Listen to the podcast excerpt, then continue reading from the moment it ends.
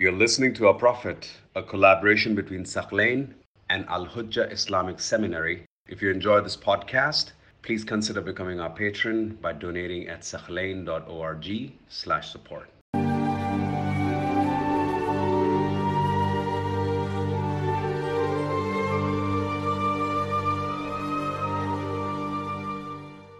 So the Prophet stays in Quba, in that village, for about 10 to 15 days.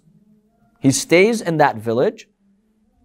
Imam Ali alayhi salam has now arrived with Lady Fatima alayhi salam, his daughter, with his mother, Fatima bint Asad, and with the cousin of the Prophet, Fatima bint Zubayr ibn Abdul Muttalib. When they arrive and the mosque is, the construction of the mosque starts, the Prophet sallallahu alaihi wasallam now decides to enter the city of Medina itself.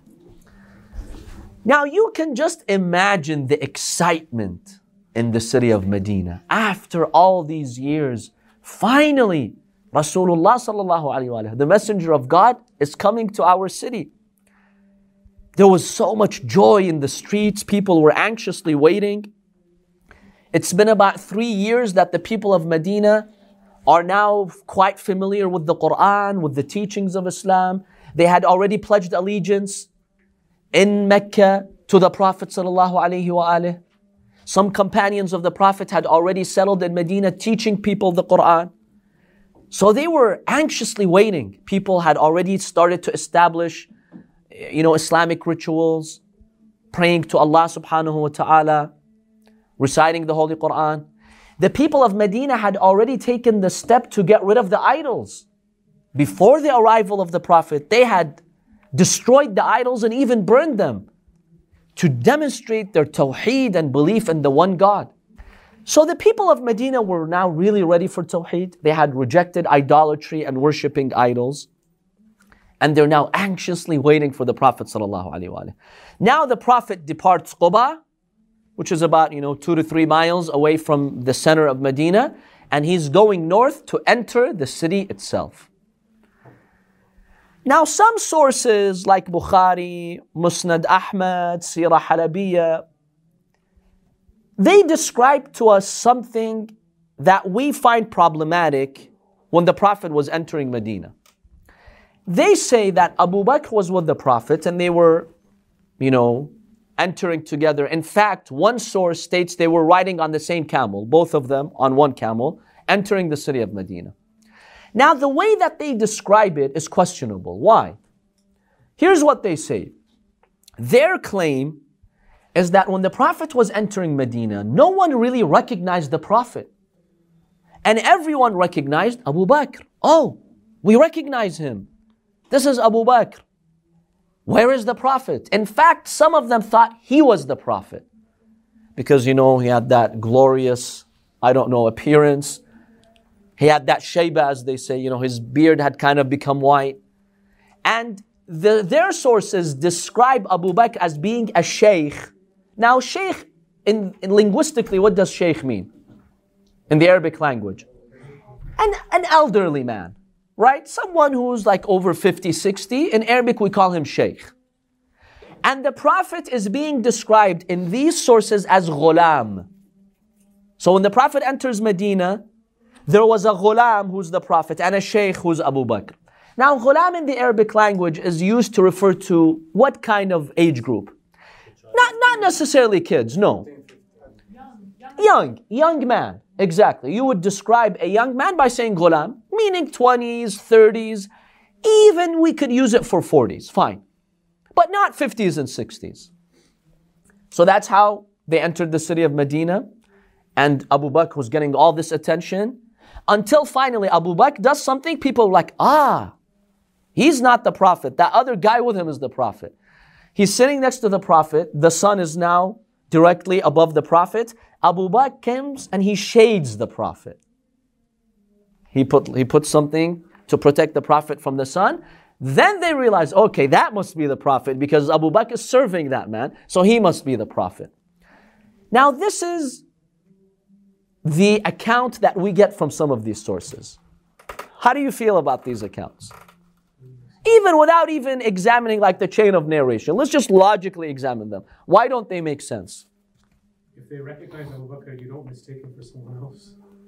First of all, if they recognize him, you don't mistake him for someone else. But this could be their argument that Abu Bakr, maybe they did not know exactly who he is, but at least like his face was familiar to them. The Prophet was not a familiar face to them. That could be their argument. Well, they know that they haven't seen the Prophet before, so that disqualifies the one that they have seen. That's one argument. Another argument. Uh, like I remember hearing when the Prophet was still in Mecca, people from Medina would come uh, meet him and see him. Exactly, that's a very valid point. The Prophet was known, his face was known to many people. Remember, the Prophet would actually meet tribes in Mecca when he wanted to introduce them to Islam. In fact, many people from Medina had already pledged allegiance to the Prophet. That's why he came to Medina. They had recognized his face.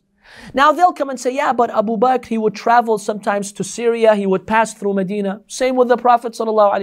His mother is from Medina. He's got uncles and aunts there. On his trips to Syria, as we saw before, when he would go on those business trips, he would pass through the city of Medina. So how is it possible that they recognize the face of Abu Bakr? But haram, the face of the Prophet, the greatest light God puts in any face, they don't recognize it? That's number one. Number two, these sources indicate Abu Bakr looked like a sheikh and the Prophet like a young man. Who was older, the Prophet or Abu Bakr? Who was older? The Prophet ﷺ. He was two years older than Abu Bakr. Because Abu Bakr was born 573 AD. The Prophet two years after Am al-Fil, two and a half year, two, two, two years and a half after the incident of the elephant, the Prophet was born Am al-Fil, 570 AD. So the Prophet was actually two years older than Abu Bakr. But these sources are claiming Abu Bakr looked like an elderly man and the Prophet was a young man. What is this? The Prophet, the day he entered Medina, he was 53. You don't use the word ghulam in Arabic to refer to a 53 year old man. Ghulam is a 20 year old man, maximum 30 years old, not a 50 year old man. So that in itself tells us these narrations are problematic. They're doubtful. Maybe they were forged to give importance to Abu Bakr. That, you know, he was the one who, you know, he had that age factor because they used this in Saqifa, by the way. When they wanted to choose him as, select him, they're like, well, he's, he's one of the eldest of the companions, let's choose him. So they're trying to give that impression even during the Prophet's life that he looks like very wise and old. But these are doubtful claims, so that's not something that we can accept.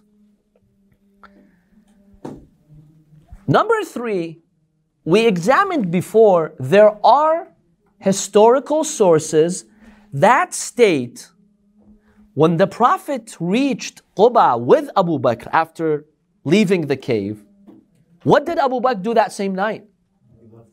He left Quba and he went to Medina. He was not willing to stay in Quba. And in fact, he was frustrated. Why is the Prophet waiting when the Prophet said, I will not enter Medina until Ali ibn Abi Talib comes? So if we take that historical account, then Abu Bakr was not even with the Prophet when he entered Medina. He was already in Medina. So now we have conflicting reports. That in itself creates a contradiction, which makes us doubt these reports. Unless they could argue the following point. They could present the following counter argument. They could say, yes, Abu Bakr went to Medina, but then when the Prophet decided to enter Medina, he came to Quba because Quba is not that far from Medina. You could in an hour you could walk you know what two three miles is not a lot in half an hour if you walk fast you can get there he came to quba and then he entered medina they could use that as a counter argument but in any case our sources indicate abu bakr was already in medina